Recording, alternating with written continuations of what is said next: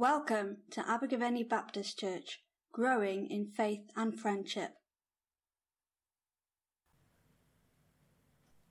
The Bible reading is from Galatians chapter 4 and verses 12 to 20. I plead with you, brothers and sisters, become like me, for I became like you. You did me no wrong. As you know, it was because of an illness that I first preached the gospel to you, and even though my illness was a trial to you, you did not treat me with contempt or scorn. Instead, you welcomed me as if I were an angel of God, as if I were Christ Jesus himself. Where then is your blessing of me now? I can testify that if you could have done so, you'd have torn out your eyes and given them to me. Have I now become your enemy by telling you the truth? Those people are zealous to win you over, but for no good. What they want is to alienate you from us so that you may have zeal for them. It's fine to be zealous provided the purpose is good and to be so always, not just when I am with you. My dear children, for whom I'm again in the pains of childbirth until Christ is formed in you. How I wish I could be with you now and change my tone because I am perplexed about you. So we continue in our series through the book of Galatians entitled Freedom in Jesus. And today we're looking at Galatians chapter 4 and verses 12 to 20, where Paul, in a very personal way, opens up his heart and shares his heart with us. You see, up until this point in the letter, we've met Paul the theologian, Paul the academic, Paul the defender of the faith. But now we meet Paul the pastor, who, who has a very deep, he cares for, for, for the Galatians deeply, and he opens up his heart and he shares his heart with them. And so within this passage, we learn what it means to be a good pastor. We learn what it means, what, what a pastor's heart should look like, what are good and bad motives for ministry, and how we should effectively pastor others. And so you're probably thinking, great, I don't have to listen to this one because uh, I'm not a pastor, so it's got nothing to do with me. So, uh, Mike, I hope you're listening to yourself. Well, not so fast. Because on one level, we all called to be pastors and ministers. We all called to minister and to help each other. And so within this passage, we also learn how to be effective agents of change in other people's life for the kingdom of God. You see, if there's ever been anyone whom you, you, you care about and you, you ache for, when you see that person going through a hard time or a trial or they're drifting away from Jesus, you desperately want to help them change. If you have any emotional or spiritual maturity, there will be people whom you want to be an agent of change for. And so this passage applies to anyone who wants to be an agent of change in other people's lives for the kingdom of God. This applies to anyone who wants to powerfully impact other people's lives with the good news of Jesus. And so, firstly, how should we minister? I mean, if we're going to be effective pastors, effective agents of change, what should our method be? How should we minister? And over here, Paul gives us incredible insight into how we can have a very positive influence and effect upon people to help them change. And if we do uh, what he suggests, we will be able to have a profound influence upon people's lives for the kingdom of God. And we read in verse 12. I plead with you, brothers and sisters, become like me, for I became like you. Become like me because I became like you. So there are two clauses, there are two parts to that sentence, and if we can do both, we will be able to powerfully influence people and helping them to change for, for, for the better and for the kingdom of God. So we're going to look at the second part of that sentence first. I became like you. When Paul went to Galatia and he, he arrived uh, uh with, to the Galatians, he didn't say, Become like me. He first became like them. Okay, so what does that mean? What does that mean? Well, Paul was a Jew, and the Galatians were Gentiles, they were non Jews. And Jews would never associate with non Jews. Jews would never eat with non Jews. Jews would only eat kosher food, Jewish food. And so they would never eat and associate with non Jews. Rather, they would keep their distance. They would look down their noses at the non Jews. And the only time a Jew would ever associate and eat with non Jews was when they first became like them. You, the non Jew first had to become like a Jew before they would associate. Paul had a completely different method to ministry. Paul didn't keep his distance and look down on them and say, Become like me. Come on, I'm waiting. No, no, he first became like them. He became like a non Jew. He ate non Jewish kosher, non Jewish unco- food that wasn't kosher with them. He identified with them. And if we want to influence people and have an impact upon people for the kingdom of God, we're going to have to identify with them. We're going to have to get into their heads. We're going to have to get into their questions. We're going to have to feel the, what they feel. Uh, we're going to have to understand their, their issues, their difficulties, their problems, what, what is causing them a stress. We're going to have to have a genuine and an authentic empathy with the people we want to help. But then Paul says, Become like me. And what Paul's effectively saying is, I'm not going to let you stay where you are. I'm urging you to change. I'm calling you to change. I want you to become the best you that you can possibly be. So now, some of us are, are very good at identifying with people and not judging them, but affirming them and comforting them and, and having empathy with them, and that's great. But often we don't like to press, we don't like to push, we don't like to challenge. But unless we challenge in, there won't be any change. See, we can be really good at identifying with a person and affirming them and loving them, but if you don't challenge them, you're just going to be with them, struggling alongside them together, but there won't be any inspiration to change and to grow. And so we need to avoid the two extremes. On the one extreme, you say, Become like me, but you don't become like them. You, you go there and you say, Become like me. Come on, come on, I'm waiting, come on. But, but you, you have no, you don't adapt. You have no real understanding for their position. You, you're very rigid, you're very demanding, and you're condemning, and there's, there's no real love. The other extreme says, or becomes like you, but they don't say, become like me. They, they say, well, well, who am I? You know, I'm just a fellow sinner. I'm no better than you. My life is just as much as a mess as you. And who is to say what's right? And they just identify and they love and they comfort and they, they, we're just in this together. We just struggle together. We slog along together, but there's no change. And of course, both of those extremes are bad. Both of those extremes are bad for your soul. What we need is a minister who can say, Become like me, for I became like you. Now, when Paul says, Become like me, as a pastor, I find that really challenging.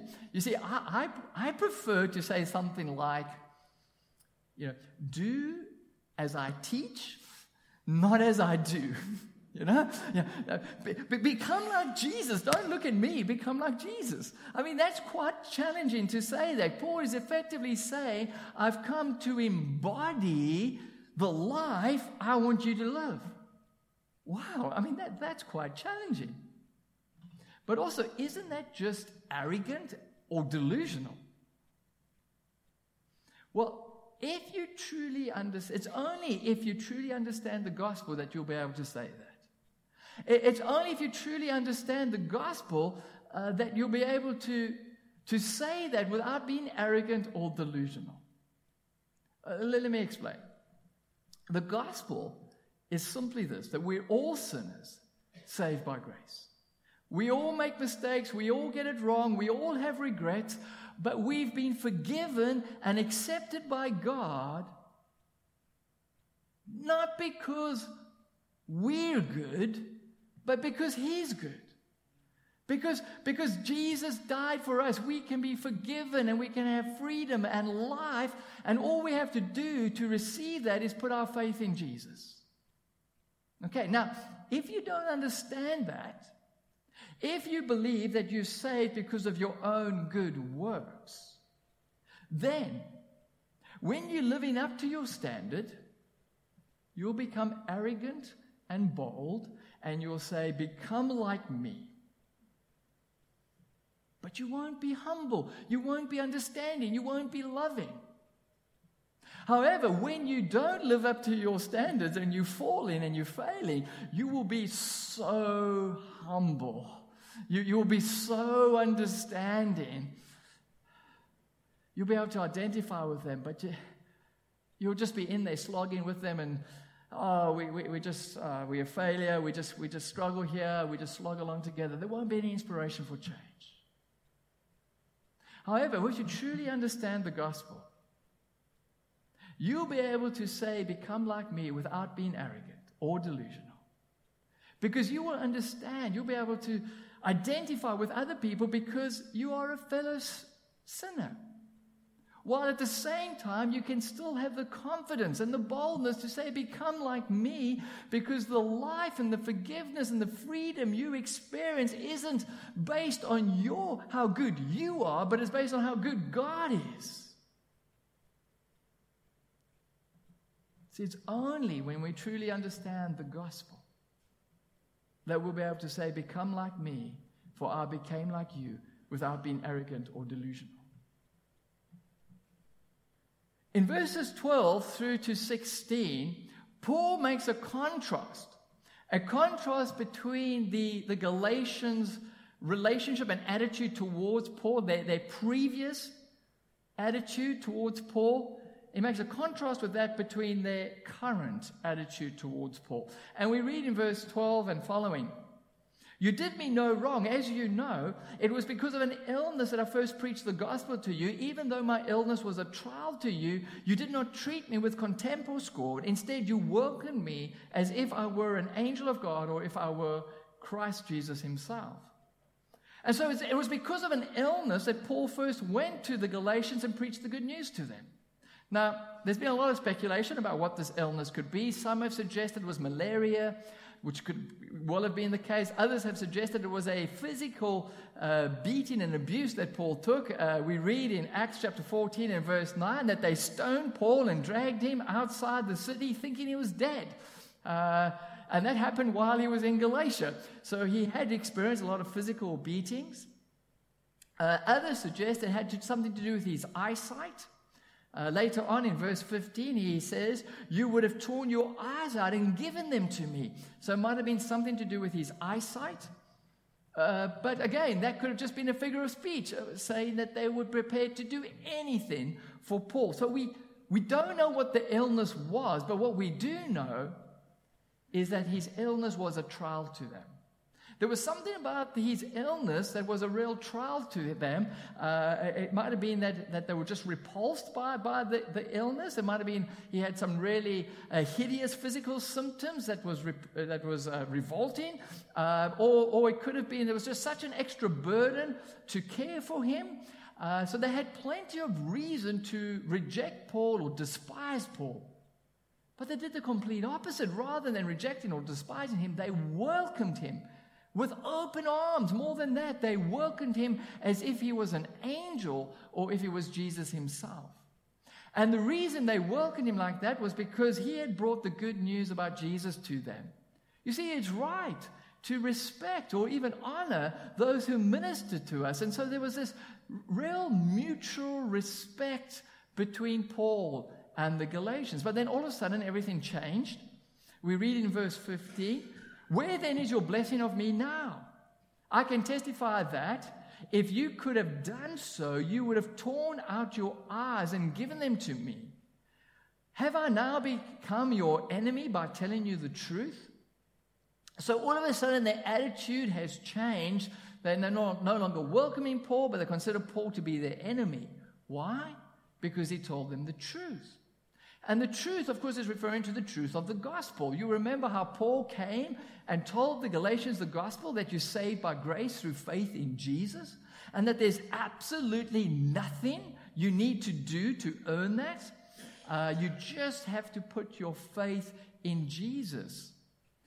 But then the, the Gal- uh, sorry, there were these troublemakers, these, these uh, Jewish followers of Jesus from Jerusalem who had come to the Galatians, and they were telling the Galatians that faith in Jesus wasn't enough. In, in order to be truly accepted by God, uh, you needed faith in Jesus, plus you needed to obey all the laws of Moses. That's the, the Ten Commandments and so on, all the commandments in the Bible. And the Galatians believed them. And they told the Galatians to alienate themselves from Paul because Paul had some bad teaching. And so they no longer welcomed Paul, but they considered Paul to be his enemy. Now, Paul is, is, very, is a very flexible and adaptable person. Uh, he, he, he always identifies with people, he becomes like them. We've already heard how he said, I became like you. And so when he went there, he was quite happy to eat non kosher food, to eat non Jewish food with the Gentiles, with the Galatians. Even though the law of Moses forbids eating non kosher food, he was flexible and adaptable, except when it comes to the gospel except when it comes to the gospel. You see, it was so easy for him to have just said, Oh, okay, so you want to put your faith in Jesus, plus you want to put your faith in your own good works. Oh, that's okay. But you see, if he did that, if he did that, he would have compromised the gospel. It will no longer be the gospel because soon as you put your faith in your own good works, it becomes all about how good you are rather than how good God is. And so that would have compromised the gospel. And so Paul is very flexible about everything and anything except for the gospel, even though it makes him unpopular. It made him very unpopular with the troublemakers. It even made him unpopular with the Galatians. But he wasn't prepared to compromise the gospel. And there are a couple of things we learn here for, for ourselves. If we want to be an effective agent of change, we need a major on the majors the gospel. The most important thing is to keep the most important thing the most important thing. So often we focus on the minors, on the details, on the small doctrines. We need to agree to disagree on all secondary issues. And we need to focus on the gospel. And the gospel is God loves you. He loves you so much, He died for you and that there's absolutely nothing you need to do. You just have to receive that free gift of salvation through putting your faith in Jesus. And so, secondly, we need to be flexible on everything except the truth of the gospel, even if that makes you unpopular. And if we do that, we will be far more effective as agents of change in people's lives. What should our motivation be? In verses 17 to 20, Paul makes a contrast between the troublemaker's motivation for ministry and his motivation for ministry. And so we read in verse 17 those people, that's referring to the troublemakers, those people are jealous to win you over, but for no good. They don't have good motives.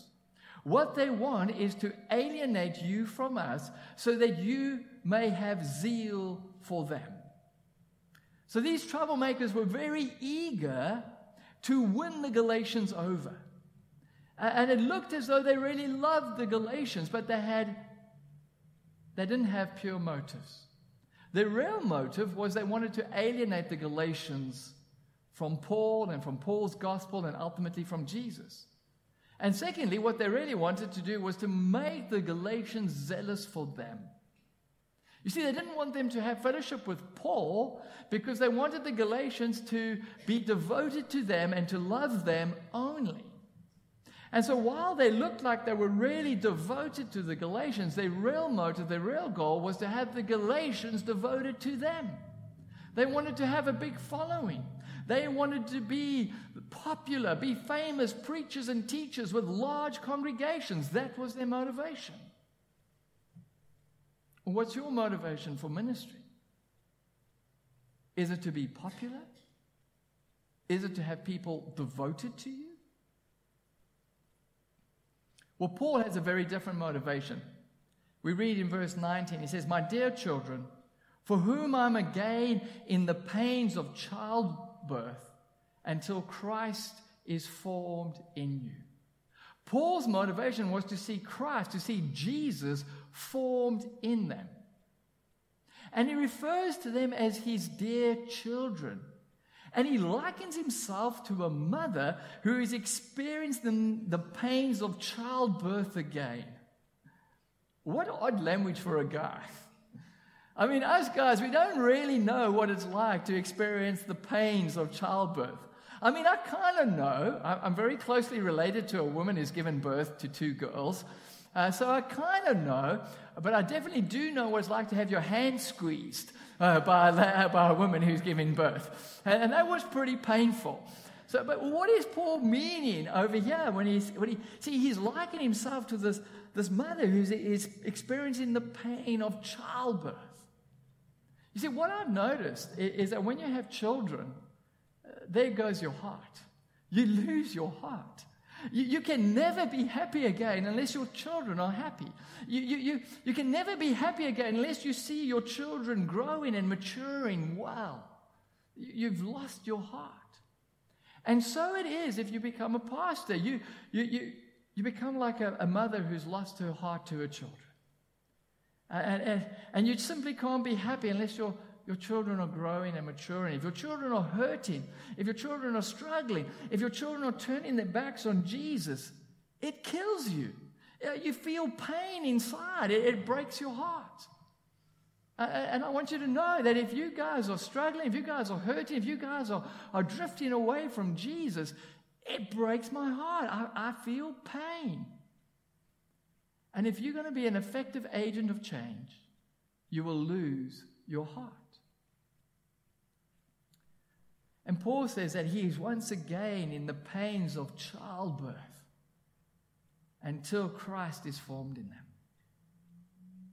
He, he's, he's, he's in pain until he can see Jesus being formed in their life. That's his motivation. That's his goal. That's what he's striving for to see Jesus formed in their life, that they will become mature in their faith, that they would become everything that God created them to be and called them to be. This is very different to the motivation of the troublemakers. The, the troublemakers' uh, motivation wasn't so much to see Jesus formed in, in, in them as it was to see themselves formed through them. You see, sometimes we minister to other people not so much to see Jesus formed in their life, but to see our own formation. Not so much to help them as it is to help ourselves. Some of us are needy helpers. We need people to need us. We need people to, to, to want our help. Because that's, we just need their confirmation. Uh, we, we need them to depend on us and to, to, need our help. That we, we need people to think we're wonderful and that everything we say is wonderful and to never criticize us. And so our real motivation isn't so much to see Jesus formed in their life as it is to see our own formation, as it is to, to find significance and validation and self worth. And as long as your motivation, your true motivation is to see your own formation rather than the formation of Jesus in the person's life, you will never be an effective agent of change in other people's life. a test to see if your, you, you, you, your true motivation is to see Jesus formed in their life, or if your true motivation is to see your own formation through ministering to them. When you're ministering to someone and you're helping someone, do you become jealous if they start getting help from someone else? Or do you just rejoice that they're getting more Christian input and they're becoming more and more like Jesus? Another test is what's your, what's your ultimate goal? Is it for them to always be dependent upon you? Or is your goal for them to, to become fully mature and to no longer need your help anymore?